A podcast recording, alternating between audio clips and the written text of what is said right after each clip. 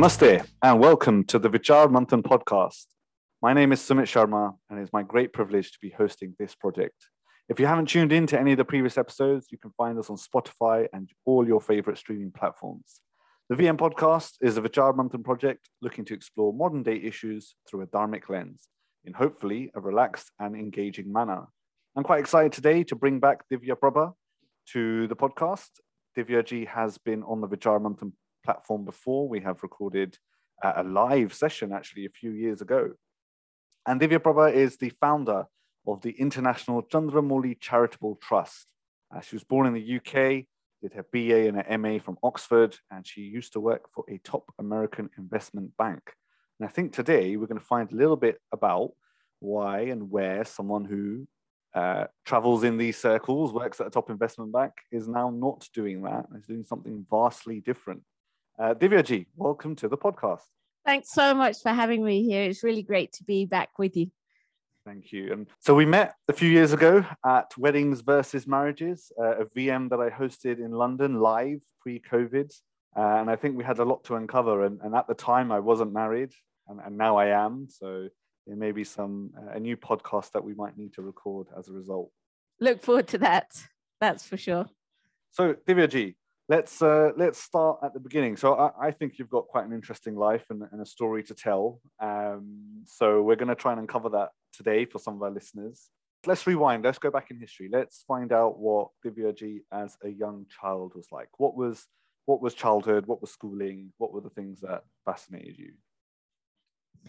Um, I was always fascinated to learn about everything. I was very, very inquisitive from the earliest uh, of times. And I remember that as a four year old, my grandparents used to like to take me to all of their friends' houses and all of the things that they used to go to. And apparently, I used to talk a lot as a four four year old um, in a very engaging way. No idea what I was talking about. But uh, and then uh, at the other end of the spectrum, life was growing up in the countryside in a world very different from today in terms of on my bicycle riding down country little lanes and um, just with a group of friends um, and a lot of freedom you know those english summers that uh, everybody gets to enjoy uh, were really led to a very magical innocent ex- existence you know with things like playing the famous five in little sheds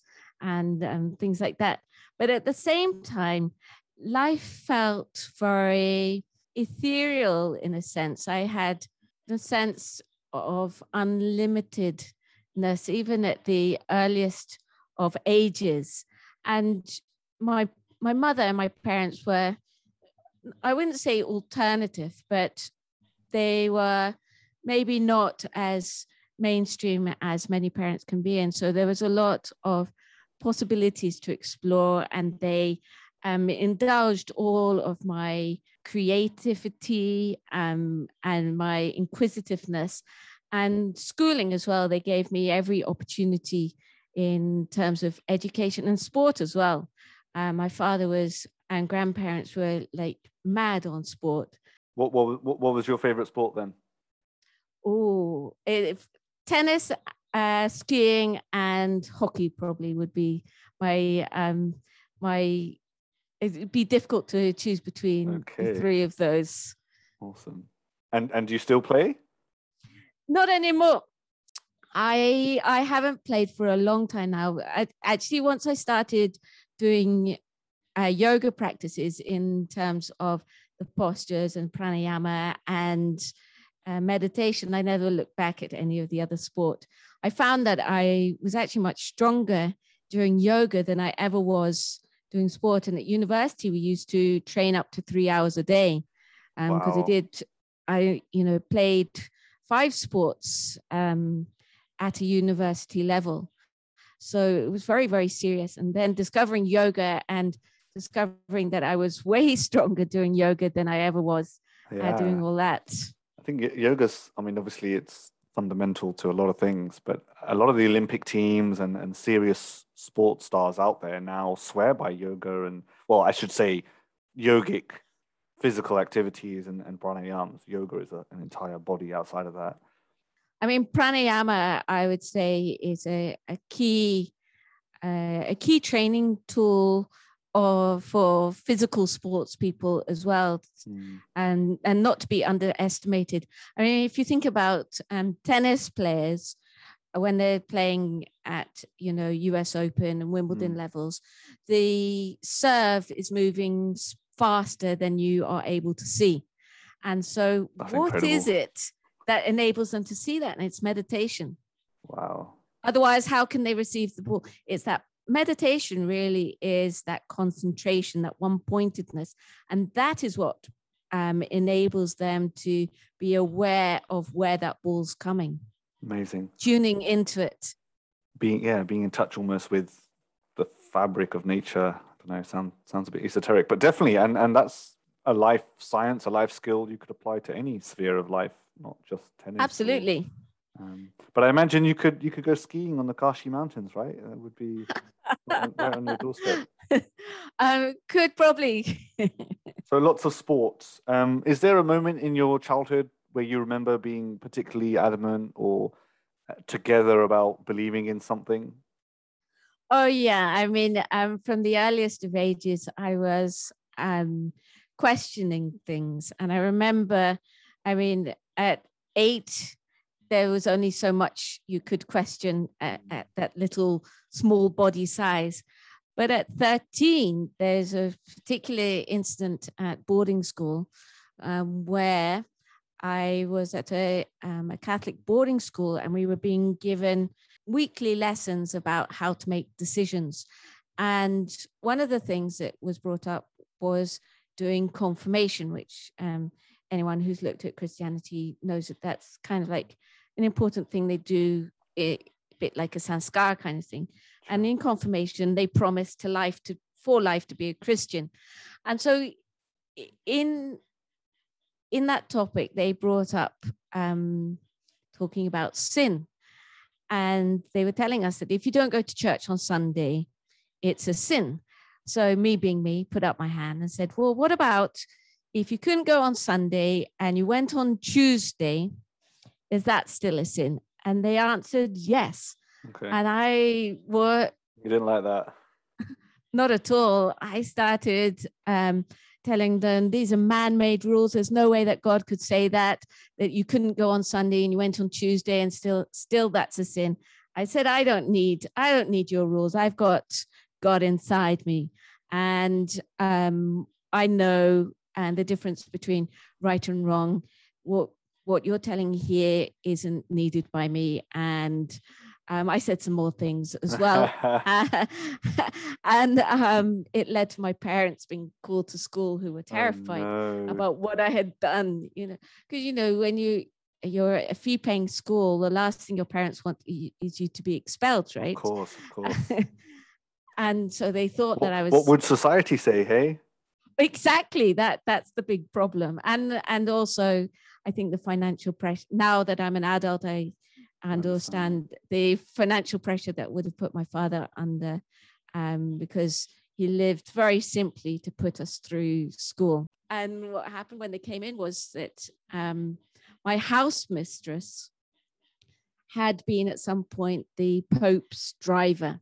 Oh, wow. And she was an elderly lady and she was sitting with her hands like um, you know, on top of each other and very earnestly telling my parents that I'd done something very, very serious.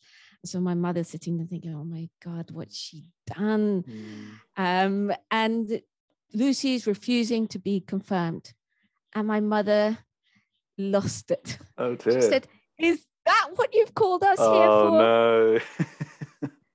my daughter doesn't want to get confirmed if she doesn't want to get confirmed, that's fine by me. If this isn't her path, she'll find her own path. I, I know that my daughter's, um, you know, a good person and she'll find her own way.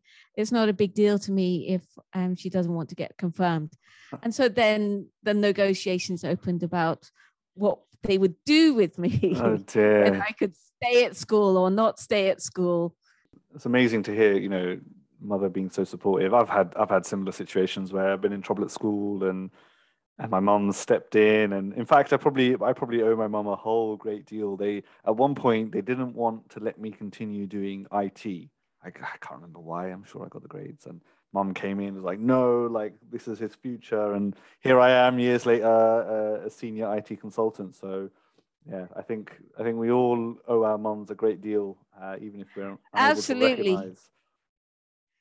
they're our first teacher mm you know, and they um where there may there may be bumpy way bumpy um parts along the way, um they are our mothers, mm.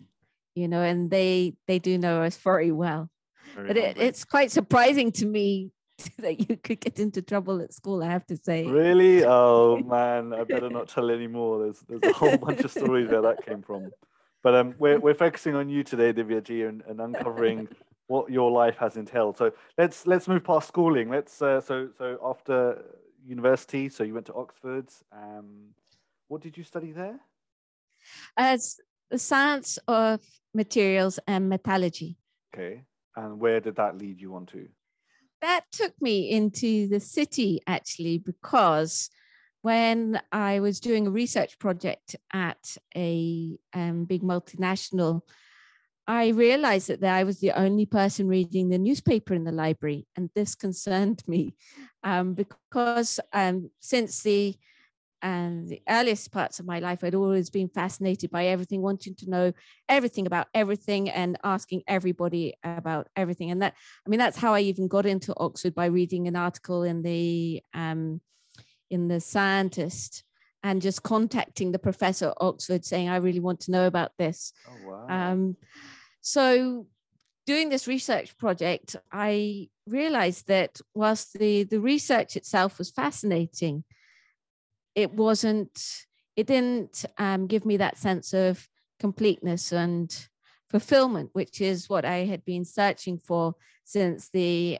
earliest of times. So that, I mean, that's what um, spurred me on academically, that's what spurred me on um, in competitive sport. It was always looking for that time then I'd feel fulfilled inside, um, which just never came every time you climbed a, a mountain. There was another bigger mountain. Mm. And I think I realized that once I was working in the city. Uh, the first few years were uh, amazing um, in terms of the kind of environment I was in and the exposure to so many and different different aspects of the world. But there came a point in time that I realized that I had everything in my hands, but I felt so empty. Um, not because I was um, a soulless person, but because I just wasn't finding that thing. I was always looking for that thing that was going to answer um, my inner questions. And for many years, uh, I'd been involved with, you know, alternative medicines mm. and the more esoteric aspects of life, which now you would call them, I guess, new age, but that wasn't a thing then, because um, we're talking about the early 90s.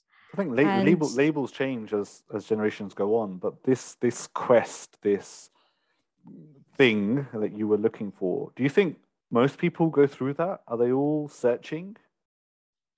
I think ultimately we are all searching. We just don't know what we're searching for. Mm-hmm. And so that's, I like it's awareness comes through like peeling off those layers, like um, peeling off onion skins and then revealing a newer and a fresher uh, until you get to the very core. And I think that it's just, it, it may not be in this life that you uh, reach the ultimate answer, but we're all looking for peace and happiness. and initially we look in the exter- in the external means for that. And there comes a point, uh, maybe in one life or another, that there's a realization that there's no um, end to the desires externally. And so maybe the answer is somewhere else. That's very so well yes, put. I think everybody's searching. Everybody's searching, and so I think just something you said there, like the external validations and materialism and all these things can can creep in and maybe even pacify you for a length of time or for some people a lifetime. And, and you were very successful in, in the city and, and earned lots of money, but realized that that wealth wasn't what you were searching for? Yeah, I I just realized uh, one part was that I realized um, that no amount of money was going to satisfy um, my worldly desires. Sure. And I realized the emptiness of it all um, because I had reached at a young, compared compared to my peer group, I had um, really sprinted through my career. And, you know, I was one of the first people in the city to work at an American investment bank that wasn't an MBA. Wow. Uh, it was our year that was the very first that got to do that. And so I really was able to fast forward forward my career at 26. I was a um, VP that was that wasn't common then. Yeah, I don't think it's common now anymore. But I mean, surely that's that's all changed. So what what about like outside of this work life? What, was your search? What was your quest like? Were you part of groups or classes or were there um, people you'd heard of that you wanted to know more about? What what what what was the spiritual life of a young Divya Prabha? I wasn't in any groups at that point. I was um, moving in a circle of healers, of esoteric healers, um, you can say, but in an unofficial uh, capacity in the way that we met up. And it was only later when I had actually finished my career and that I was just aware that I had to do something else with my life that the big change came that someone said, Well, why don't you come to my uh, meditation group and then maybe you'll be happy with the words interesting. um, they used. And that that is really what uh, transformed everything for me. Everything in hindsight it all looks so clear the path. And rosy. But at that time yeah but at that time it um it seemed to be accidental and coincidental. Like the universe conspired to line these uh, opportunities up in front of you? Yeah, I mean, really, if I look back at my life now, from from the moment of birth, it all seems to be so clear where I was going. And rec- recently, when I say recently, I remember about ten years ago, one of my high school friends said to me, "If only we had known at school that this is what you were going to do and be like and things have been so different you know in terms of the way we all engaged. Um you know and they said you know we realized there was something different so about friends, you. your friends and peers knew you were uh, you had a little light shining inside of you. Well we all do. That's we the that's do. the thing. We all do. True. and that's what people um in the difficult times um, forget and become unaware of. And once you become aware of that, then that sense of being lost or directionless is over because you know that you're always in the right place at the right time, doing the right things. Mm. And that's one of the big things that troubles people in life is trying to be something else at a, in somewhere else, doing something else. Mm. You're in the right place only. all the time. You just yeah, there's a lot. There's a lot of wisdom in the last couple of sentences there. I think we can unlock. Um, so for all the listeners at home, if you're stuck in a rut, if you're not sure where you are in life, if there is something you are looking for, what do we say? We're going to say look internally. That little light inside of you, let it shine. Do the right things. Follow your dharma, and I'm sure, I think we're very sure that the universe will conspire to help you. Absolutely. I have complete and utter faith in that and through my own life experiences that it's always with you. Very nice. So you said there that you ended your career.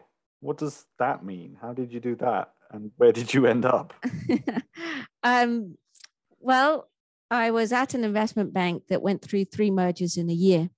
And that involved a huge uh, management change, and I just wasn't happy sure. with that. And I came to an agreement with management, which led to a payment. I thought I had been headhunted by the, the last of the big four. I, I'd worked for the other big three. And this this is pre two thousand. This is so there probably yeah. weren't a lot of people in your position at this time. Uh no. I mean um it was um uh, companies really competed for you in those days. Wow. You know, it was we we were um we were you can say like prized commodities sure. at that point in time. Sure. But I just didn't feel that it was right. One one aspect was that I was being offered a big amount of money, a huge amount of money actually, more than I could have imagined of or wished for. But I had always had since I was eight years old this awareness that when I was 30, I was going to be doing something completely different, but I didn't know what that was. In fact, the words were that the world would end for me when I was 30 and I didn't know what that meant. And I was now 29 and being offered these big deals. And I realized that I wouldn't be able to pay, pay back their investment by working for them before I was 30. And so I just stayed um, quiet and retreated into looking for what that thing was that would give me that sense of fulfillment. And when my parents, you know, would say anything, who obviously were very worried, having given me all of this education and I was just sitting at home with it. Mm. Um, they, I just said, I don't know, but God's got some plan for me, and I don't know what it is, and I know it's not that. They they stayed quiet. They were very good parents on that front. Fair enough. I'm just hoping that I'd find my way through, trusting me that I'd find my way through. Very nice. And so, where did you go? Where did you end up? What happens after packing your bags? well, um, in meditation one day, I, for the first time, had that complete and utter sense of completeness okay. inside and out. And I just knew for the first time that this was the thing that I had been looking for. And having found that, I started going to this meditation group all the time. And friends said, It's like you got addicted to meditation. And I said, I think I, I, was quite happy to say, Yeah, I think I am. um, because I thought that this is a good thing to be addicted to, if that's what you're going to call it. And I started following that teacher around Vigyan Dev everywhere he uh, wanted to go. And he said, let's go to Palm Springs in the USA and make a center. And I said, fine, I'll go with you. Okay. And then whilst we're there, I at one point said, let's go back to the UK and met his teacher, Brahmrishi Vishwatma Bhavraji. Okay. And that day, I realized that that was my teacher too in meditation. That led us on to Sri Lanka. In Sri Lanka, there are a couple of things that happened. One is that Vigyan Dev called Brahmrishi Vishwatma Bhavraji and said, that girl that's traveling with you, she needs to come to India in June. Okay. And the ultimate calling. yeah. Um, and um, so Vigyan Dev said, oh, fine, we'll, we'll, we'll come to India in June and we were going to do a 40 day retreat in the Himalayas. And then, before, whilst we were preparing to go to India, one day my mala broke by the guru bead in that both sides broke suddenly and the guru bead dropped out. Okay. So I went to him feeling this was very oh, yeah. inauspicious. I was thinking, oh my God, what's that's, about to happen? So for anyone that does have a, a mala bead or anything like that, that's that will never really happen. One side may break, but both sides, that's pretty just by the way of construct, right? Yeah, I mean, I, I've never heard of it happening at all ever. And so I was really very shocked by this and went to him weeping, saying, and Guruji, you know, the guru bead's fallen out. And he said very calmly, okay, just put it in the other mala that I gave you um, underneath the other guru bead. And I said, but you can't do that. That means there's two gurus. Oh, And uh, he said, just do what I told you. and, and there'll be uh, 109 beads, right? Yeah, but I hadn't even. I was thinking more about the symbolism Sure, of having these two guru beads in um in the mala, and within a couple of weeks, he actually had passed away, Oh, wow. and It was a sign. it really was. And so packed up the the bags, went back with the body to the UK. When we were there, Brahmarishi Vishwatma Bhavariji was sitting in London, and he said to everybody there, eh, to the whole crowd, that everybody was invited to come and visit India and we could stay there for our whole lives. And when he was saying that, it really felt to me like he was talking to me. You know, Mm, it, yeah. it sounds a little bit egotistical, but it really was. I had this experience like there was no one else in the room, even there were hundreds of people in the room. And he said that I'll, I'll take care of you for your whole life. And I, before leaving, I said to him, I'd like to come to India. And he said, How long, how long would you like to come for? And I said, Well, I'll get an open ticket for a year and I can get a visa for a year. And um, I was so- secretly thinking I'd probably stay two, three months Sure. and then go on from there. so you booked a one-way ticket Oh no, I had a return and you had a return, return okay. ticket. English people weren't allowed an open return. Open return for one year. And, and how long has it been? Uh, 21 years. you had a one-year ticket, and here we are, two decades later, and you're still. And, and where are you right now in Rishikesh? Uh, right now, I'm in the foothills of the Himalayas today, Okay. um, on the way on the road up to Shimla. But you know, even just a few days after meeting him that day in England, it, the first night in Haridwar, he said, "How long are you going to stay for?" And I said, 10 years, and then we'll see." And I thought, 10 Oh, years? How can I possibly stay 10 years? I can't even get a visa for 10 years. Right, but managed to make it happen. Well, that's all the grace of the divine, really. Amazing. So, okay, let's. Uh, I think we've done a little bit about your past. Let's talk about maybe today. What What is it you do in India? Right now, I'm a PhD student and doing a PhD in Sanskrit grammar, which I'm just about to submit, and then I'll uh, do another PhD or DLit.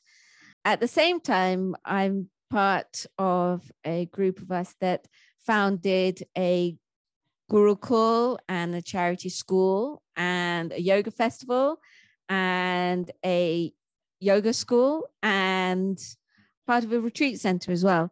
So always, always on the go, you can say, and do a lot of during COVID. Obviously, all of the uh, talks are online. Otherwise, a lot of traveling related to uh, talks and study.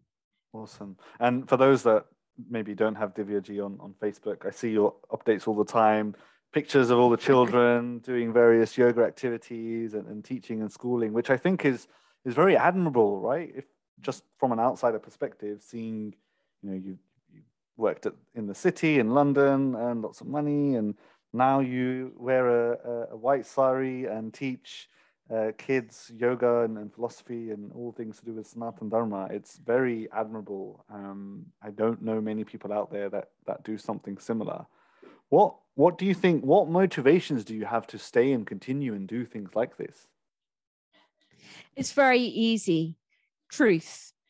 The the value of Sanatan Dharma and the value of being able to live a peaceful and happy life is priceless. And I've seen that no amount of Western education, no amount of West income, no amount of society's um, support Mm. can give you these things at, that they come from inside. And the uh, traditions of Sanatan Dharma really not just enculate these values, but uncover the real knowledge to integrate yourself. You know, there's a Vedic mantra says, Ashta Chakra Naudwara Devanam Pura Yodhya. And this Ayodhya word means Na Yodhya Ayodhya, the place of no battles. And I think that mankind's biggest battle is with himself. Yeah. Inside. Sure. And through the practices of yoga and meditation and supported with the vibrations of Sanskrit, you're really able to reach that level of ayodhya where you have the integration between your limited temporary existence and that Paramatma, that unlimited divine Satyam Jnanam Anantam Brahma. And that I think is really ultimately the quest of life. The Shastras say Purusha Artha Chatushtayam, meaning Dharma, Artha, Kama, Moksha, Anam. Mm. And moksha, you know, isn't some kind of unattainable level of consciousness. It's really telling you mohase mukti, you know, free from delusion. Mm. And so being able to, yeah, and being able to see things as they are, bringing you again to that idea of the colorless crystal of the intellect that is rather than seeing things through the perspective of distorting colored lenses. So, red lenses seeing yellow and understanding it as orange, and blue lenses seeing yellow, understanding is green. But the ability to see yellow for yellow and also to see the redness over there and the blueness over there. And understanding why everything is as it is is a very liberating experience. And that is the crux of a lot of the problems in the world in terms of communication because it's not just about seeing the other's perspective because you could also be seeing through distorted lenses.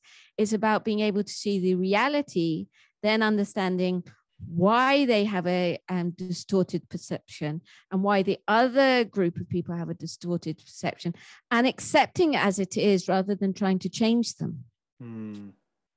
Just even just the way you've described all of that, so fascinating, slightly esoteric, lots of big words, but I get it. I cognize, right? We we all have our own strengths, unique views, talents that we bring to the world and try to shape the world around us. And it isn't until, and like you're saying, you get into some deep internal work to understand who you are, how you are, why you are, then you can go about viewing the world in a more cohesive manner, in a more pluralistic manner, something that one would argue is dharmic, one that upholds the entirety for the rest of us. And the, the few, the unique lights, the leading lights we have in society that go and do that extra work and then go out and spread that message, I think are, are you know, to be saluted, to be admired. And, and yeah, that's amazing. It's, it's really great to hear some of that stuff. that's really the question that took me into that meditation group that day when everything changed was this big question who am i Mm. and not being able to find the answer having gone to so many different healers and astrologists and everything nobody was able to answer that question and it was like this light bulb moment that i remembered that that guy that i'd met who had this meditation group and said that he knew me which led me to go back there. And then my answer to who am I came in this sense of this um, sense of completeness and at the same time, this unlimitedness. That's amazing. And lo- lots of wisdom there, I think, to unlock. And for anyone listening at home, you know, if you want to chime in or let us know what you think or have further questions, please do email in uh, podcast at vichaarmanthan.org. Divyaji, I've got lots more questions to ask you, but I think we're going to enter that, that rapid fire round. And I'm sure you've heard some of the, the podcast before, so are expecting what's about to come.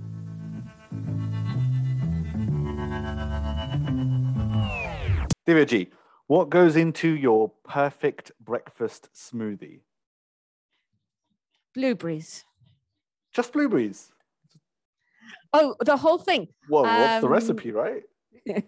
um, apple juice, blueberries, and mint. Okay, interesting. I haven't tried that one. I'll give it a go. If you were stranded on a deserted island, what three items would you take with you and why? My mala,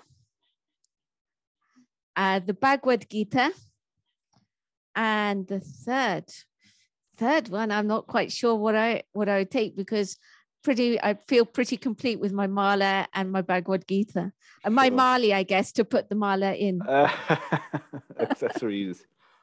Fine. What's the greatest piece of advice anybody has ever given you? when I was at university, I went back to my housemaster um, from the second boarding school I went to, and I told him that I wanted to give back my uh, the education that they'd given me and give it back in the form of a teacher. And he very wisely told me to wait. He said, "Go and do a career first, and then be a teacher." And really, I mean, it, he was so so right because by going off and doing that career enabled me to get the financial independence that I'm not reliant personally on anybody. I earn nothing from from our projects and try to do as much as I can by myself. And not only have I, you know, been a, a teacher, but I've been able to through through my friends and through what I earned to build schools in their entirety. That's amazing. There are some some life lessons like that. You just just the way they come out and and set you up and are so Yeah. esoteric in their wisdom. It's great. It's uh, it's a pleasure to hear. If you could have one superpower, what would it be? Uh, knowledge of truth. I normally get like flying or. or covered in fire or something. We'll- we'll accept are yours. normal things for meditation, right? yeah, that's true. That's very true. Something that's fascinated me. I don't know if you know much about this, but uh, the ability to levitate. oh yeah, people have complete mastery over their physical body and and are in tune with nature around them that they can levitate and to the layman that just sounds absurd but if you think about it carefully, it's so simple. So you've got the gravitational force to Earth, right? Mm-hmm. But when you gravitate to the divine, okay then you lift up. okay So when your attachment to the physical nature is less than your attachment to the divine, you lift up. And this is something that, you know, this levitating thing is something that Guruji was very clear about for us not to use our energy to do that and just Sure. to uh, attain the higher states of samadhi. But the Swami Yogananda, who has been teaching me since Brahmarishi Vishwatma Bawraji left the body, he one day in his room didn't sit in the lotus pose Padmasana properly.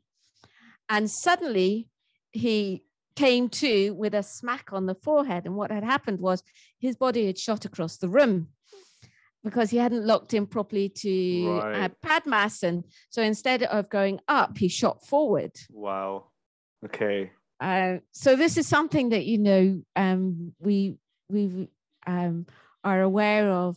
Um, but it's it's not it's not a it's not a magic trick it's not something you're supposed to just sort of show people oh, i can float it's it's a deep internal um harnessing of, of power uh, etc um yeah, look at Um, me. and look at me. Look at me talking like I know what I'm talking about.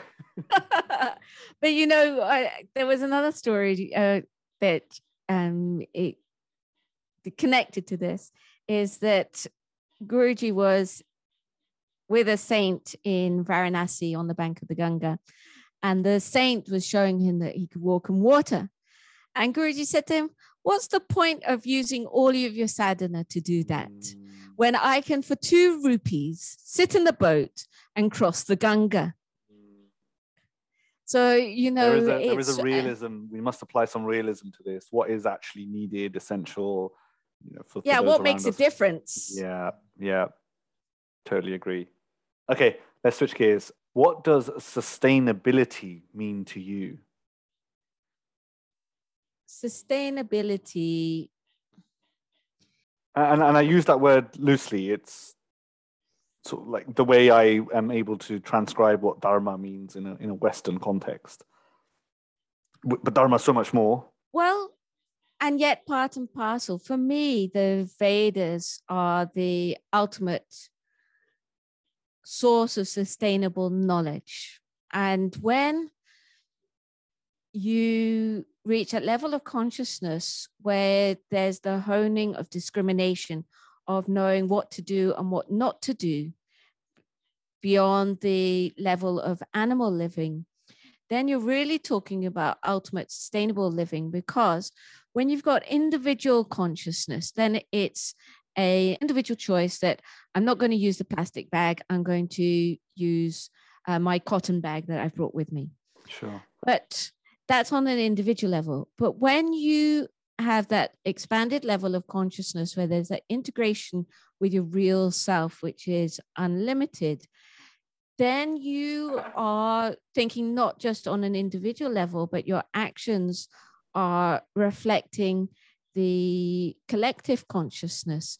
You know, if you think about breath, I, I'm sitting in India and you're sitting in the UK, but yet we're taking the same breath because the breath that we're taking is coming from one unlimited mm. source that is the same whether it's in India or in the UK or in the USA or in Russia or wherever it may be on planet Earth. There's no demarcation of breath. There's oh. one breath, and we're all taking that one breath, all of us, and every moment of time. And that is the measure of individual life. And that, when you understand that that one breath is one, then you're talking about sustainability on a whole new level because mm. your level of consciousness is aware of the consequences of your actions, not just for you as an individual, because you can do lots of things that are good for you on an individual level that would appear to be sustainable, but they have consequences for another. Yeah. And so that level of consciousness that comes through Dharma sees the bigger picture, has that awareness of the bigger picture. And that I think is um, really when you have real sustainability, where awesome. you go beyond the them and us. Yeah. When, yeah, yeah, you've painted it so much better than I'd be able to. But it's that, it's when I no longer see you as the other, or, or I no longer see other, we are all yeah. one. Um, then the the actions, the behavior, the way in which I act upon this world aren't just for me and my pleasure or or security or whatever it might be. It's for the greater good. It's for the rest of society. Yeah, you you definitely painted it better than me. And you know, and then that also brings you to being in the here and the now and having the acceptance of your position because you you are going you will do what you're supposed to do in this life um, and when you have it that bigger context, it's seeing the 10 fingers on your hands and seeing that you're just one of the 10 mm. and it's important to play your role to the best of your ability. Yep. Even the gita says that you know that swadharma is more important than uh, the uh, idea of samaj dharma.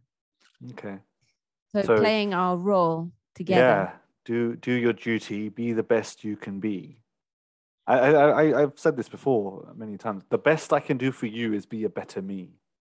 So if yeah, I'm doing absolutely. if I'm doing everything within my resolve, if I'm growing myself uh, personally, professionally, for societally, then I will act in the best possible way for for everyone, or at least I should be. Yeah, absolutely. And that really takes you to the um, Sanskrit meaning of the word Hindu that you can un- uncover. Hinsa yaha duhyate yasya hridayam itisa Hindu. That that person has no violence in their heart and their mind to another. That is a Hindu. Wow. And so violence, you know, can be in the form of competitiveness, Mm. Mm. greediness, so many different aspects. And, you know, it's not a, a religious title, it's a level of consciousness that it refers to. Beautiful. What a beautiful way to express what a Hindu is. And I think in today's day and age, there is so much change going on with labels and redefining terms that that's something I think we all need to hear. Um, so thank you for sharing that. Let's do a, let's do a couple more quick questions, and then we'll roll back in to the main session. Can you tell me about a moment in your, life where, and you probably have a few of these, where your paradigm shifted, where your entire worldview, I think you've described a few already, but maybe another one. Oh, that's a really a tough one because I mean, the the very first time I went to the meditation group, that was a real eye eye opener. Which what happened there was that after the meditation, they went round the room and asked everybody what they experienced, and what was extraordinary to me was that the woman sitting next to me said the same thing that I had experienced. And I thought I'd just gone to sleep and had a nice, pretty dream. and I, I, um, I was utterly shocked to realize that she had experienced this same 100% exactly the same experience to me, which led me to think about what is this? This is something that I, I wasn't expecting. I always imagined that meditation was for special people, and I certainly wasn't one of them that was these um, elevated beings that could meditate. And so that was um, a big, a big thing. After that second experience of meditation, where I had that complete sense of completeness, and then a few weeks after that, another thing that really uh, set my life on course was I said to Swamiji, So, what am I going to do? What's my savor? And the group, meditation group, was full of people like psychologists and Ayurvedic doctors and nurses and homeopaths, all these kind of people. And I didn't have any of this training. I, I was training as a, a, a financial person. and on the trading floor. Yeah and i could see that that was going to be used that was useless um, for me in life um, relatively.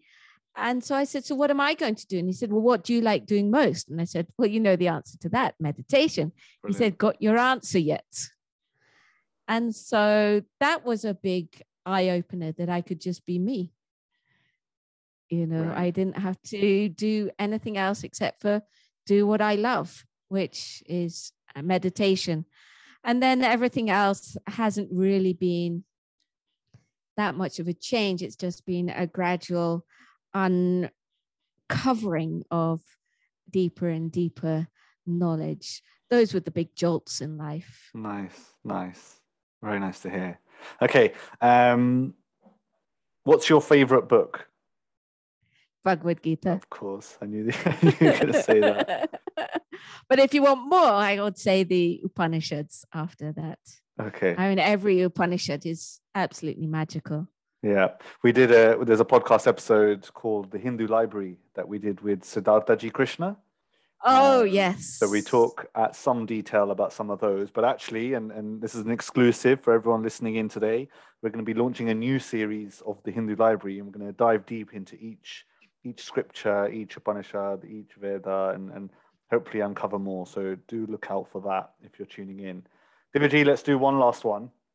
And I typically ask my guests to uh, commit to something that makes them more sustainable. But I'm not going to ask of that of you because you are already doing fantastic work in the in the Samaj and, and out in India. So if you had to give advice to someone else who is on their journey on the quest for truth, and they had to make a commitment, what one thing would you say to them? What one what one place could one start? I would tell them to commit themselves to their mantra. Okay. Iti mantra. Mantra being that um, energy that protects you from the cogitations of the mind.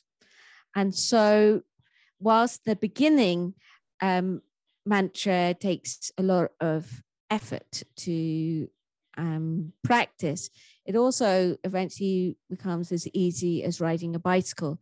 So, in the same way, in the beginning, when you learn to ride a bicycle, you do it with full concentration. But after a very, very short period of time, you are riding looking backwards whilst you go forwards. You're riding along as you talk to your friend on the left hand side or the right hand side, um, and even letting go of the handles. And in the same way that if you have that mantra, that divine energy with you, it will always hone your focus and keep you connected to that which is permanent, keeping you on the uh, the right track, which is yourself. Wow. And and for for those that maybe don't know where to get a, a mantra from, is there an easy one they can start you, with, or the best Om? Because Om is um, described in the Vedas as an Udgit Shabda, a naturally uplifting sound. And if you uh, look, look at it linguistically and hold your hand on your throat and go, oh, you'll see that your throat strikes is struck by the uh and the u at the lips and the ung up in the nasal passages. And so you can see very easily that when it's externally enunciated, it's naturally uplifting your energy. So taking you um, across that ocean of consciousness, crossing the mind ultimately. And um, that also works on the subtle levels as well and the causal. So it takes you back to yourself, integrates you with yourself, and helps you to get back to no, keeping your breathing normal and get you to that one pointedness so that you always know what to do in every moment. So it doesn't mean that you can't do your normal everyday work. What it means is that you do your everyday work more efficiently, painlessly. I, I, I think is I think you've hit the nail on the head there. This whole sort of spiritual journey and and Sanatan Dharma and, and you know the color that is everything that happens within Hinduism, um, Western term, is not about making you do something or follow a ritual or, or subscribe to a religion of the man. It's equipping you with tools and processes and powers to navigate the world that you go through. So when you do come across challenges, it's not like you don't know what to do. You are absolutely equipped with whatever outcome may come, and you will still be fine as a result of it. Absolutely. I the Bhagavad Gita gives a beautiful shloka describing this. It says, Dhyato Vishayan Punsa Sangaste Shubhajayate Sangat Sanjayate Kama Kamat Krodo Bhajayate Krodat Bhavati Samoha Samoha Smriti Vibrahmaha Smriti Brahmashada Buttina Sho Buttina Shat Pranashati. So in these um, two shlokas of the Bhagavad Gita, Sri Krishna is telling you that there are seven stages of downfall for man. And it starts by concentrating on the external objects, which leads to Sangha. So that leads to the desire for those objects. And irrespective of fulfilled or unfulfilled desire, that leads to anger. Anger leads to forgetting who you are, which leads to the destruction of your intellect, which leads to the destruction of you. And so, if you read the Bhagavad Gita very carefully, it's actually giving you a very clear psychological journey of how to keep yourself balanced, how to pranapano samam kritva, keeping the balances of the prana inside you focused on your goal of life, which ultimately is that um, freedom from delusion. And if you look at karate teachers or judo teachers, what do they tell you? They say you never lose your temper, mm. always keep your cool. Yep. And this is what the Gita is telling you way before, and there were karate coaches, is that, uh, and it takes it beyond that, that uh, it's already too late when you've got to that losing your temper. And it's telling you how to get to that position where you'd never lose your temper. And that's by having this focus, redirecting your desires to that which is permanent. So you can do that with a mantra, but at the same time, moving like a tortoise does moving the limbs in and out as needed. And so it is completely, completely practical about how to keep your balance. Awesome. So for the listeners at home, if you find yourself in a tough spot, you feel like you're about to lose your temper or you're getting angry or there are some emotions coming up that you might not be able to sort of withstand and control, take a deep breath, say a few Oms, give your arms and legs a stretch, maybe a couple of star jumps, get their body body shape moving, and I guess just trust back in the universe that everything that's happening is happening for a reason, and if you follow your dharma, things will pan out for the best. Look at me giving life advice. you know, when when I left the city, it seemed like a um, a disaster in most people's opinions, but for for me, it was the best thing that could have happened.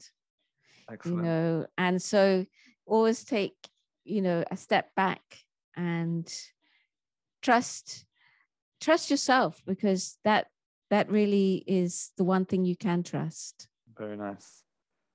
I, I, I, think we've ended the rapid fire round a little while ago. We've just merged into the, the rest of the episode where it's always a pleasure to speak to you.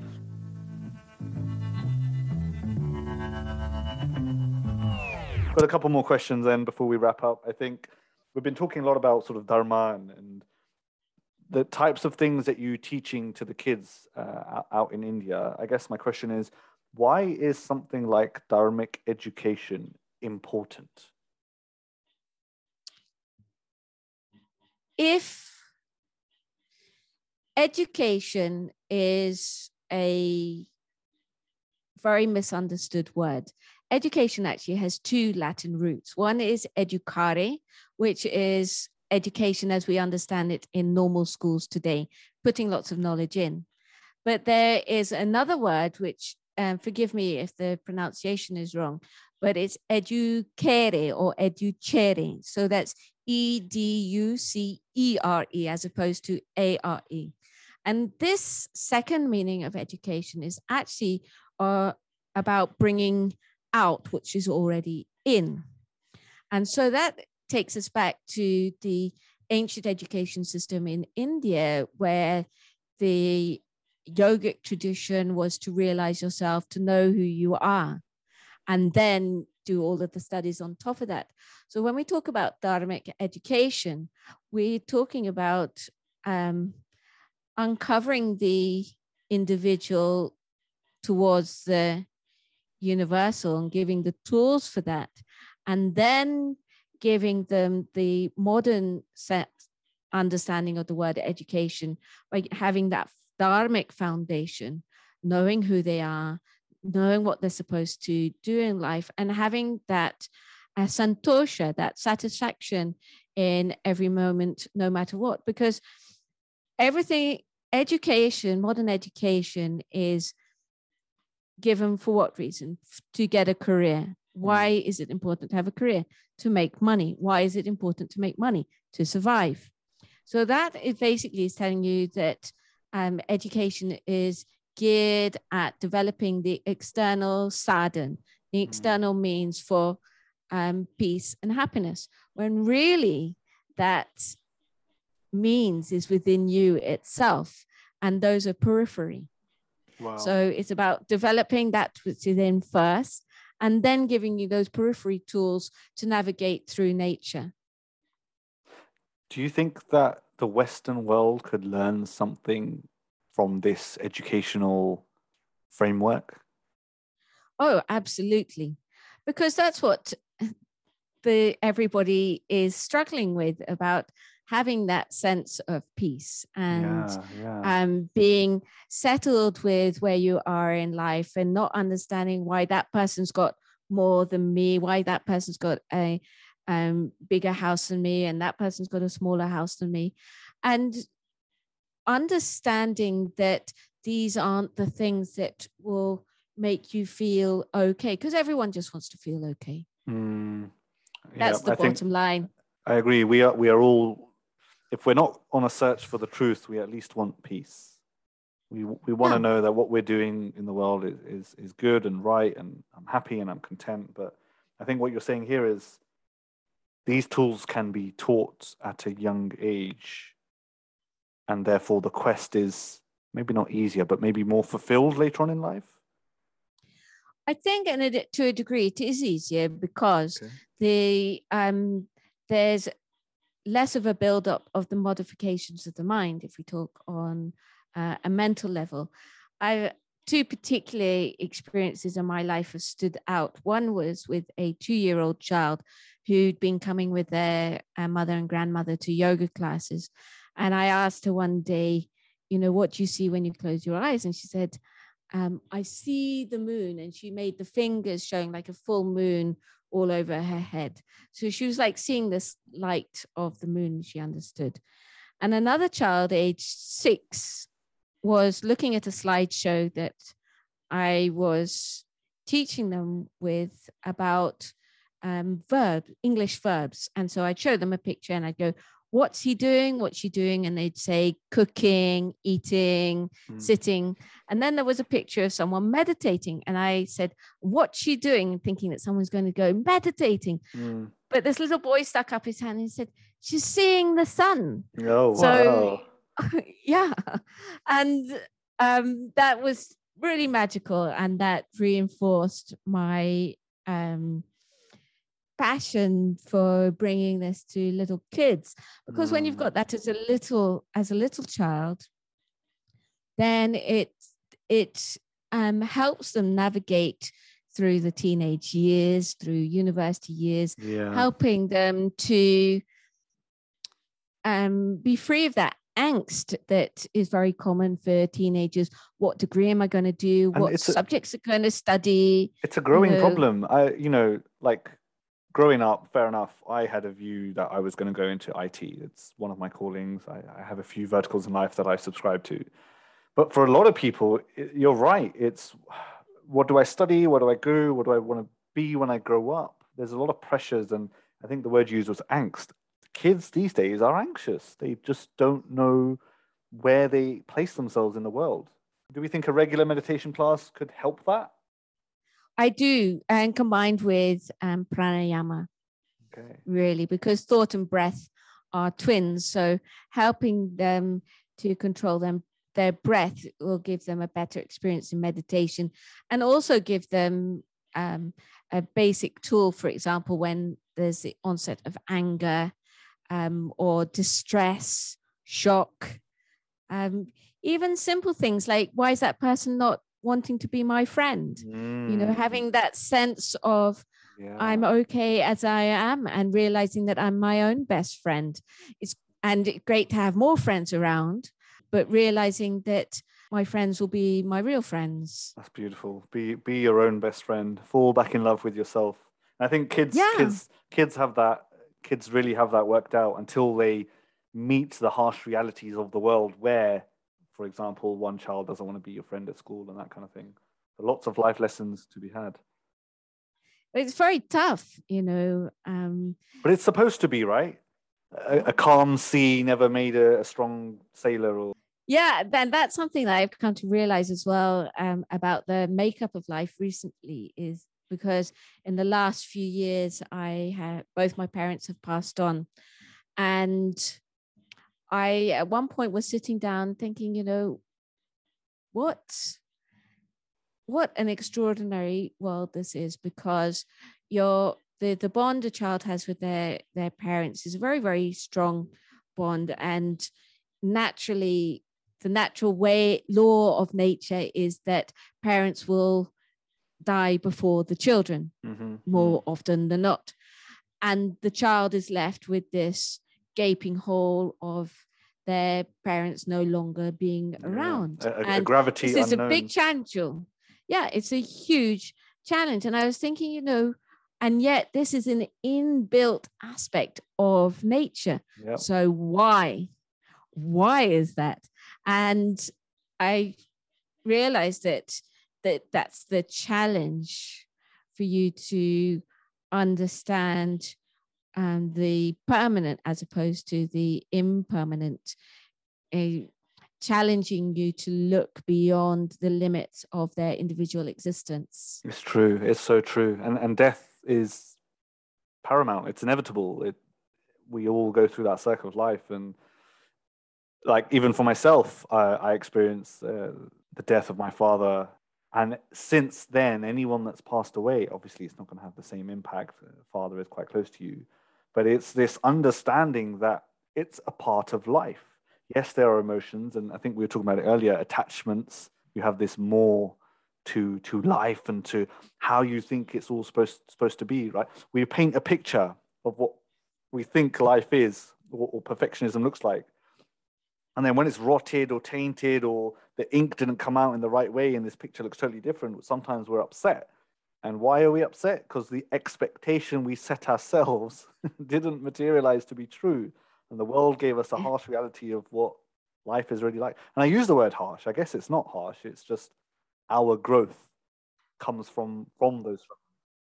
But it, it does feel feel it at the time, and something that I I felt also in life is that it, if I if I wasn't willing to leave it myself through discrimination, it was just going to be snatched away um, because you know, because of the way way my life is, there's just no point to um, holding on to these things, but to move with the flow of life and the journey of life. You know, as the Upanishads say, that life is it's just that river flowing between the banks of birth and death. Mm, mm, I like that. And I think we're getting quite deep now, uh, Divyaji, into all things esoteric and death and life and the meaning of it all.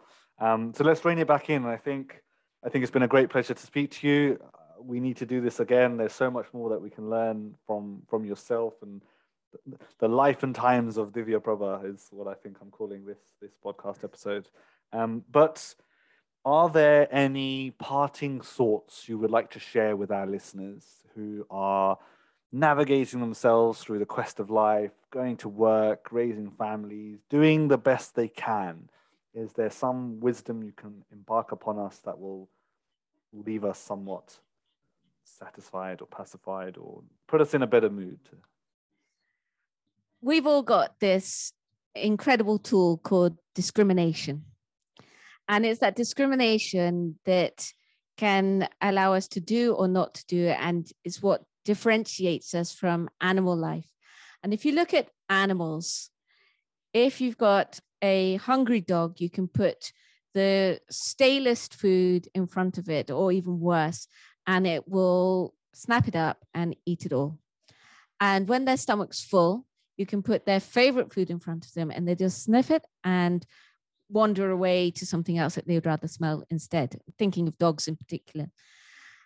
But human life is very different in that if we are starving hungry and we have stale food put in front of us, we have the ability to decide whether we're going to eat that food or we're going to think about when the possibility of fresh food would be and take a decision based on holding off eating to eat something of better quality or not. We're not driven by the hunger itself.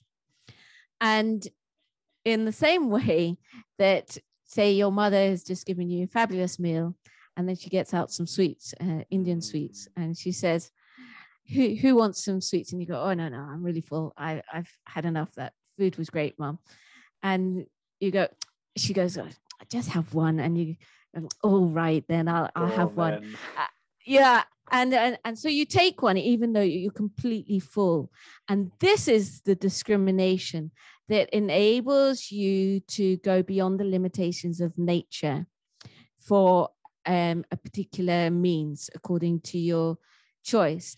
And this is an incredibly powerful tool, and we can use it wisely. It will get us through life, that's for sure. And that is what enables us to follow a dharmic life as opposed to an animal life. Beautiful. Keep separating truth from untruth. Use that discriminatory yeah. power and you will progress. Very nice. Very beautifully put. Thank you very much, Divya ji, for coming on to the VM podcast. Uh, I've certainly learned a lot. Hopefully, our listeners have, have learned some and, and want some more. Hopefully, we'll get you back. For anyone out there that doesn't follow Divya ji or isn't aware of some of her work, please go look her up online. Um, she's co-founded a Gurukul called the International Chandramauli Charitable Trust based in Varanasi, uh, where the protection and promotion of Sanatan Dharma and Bharatiya Sanskriti with Vedas and Shastras are taught as a way of life. And I think we should all be celebrating and uh, contributing to such causes. Um, it's very, very admirable. Uh, this was the VM podcast. My name is Sumit Sharma. Hopefully, we'll have you tune in to another episode. Namaste. Thank you.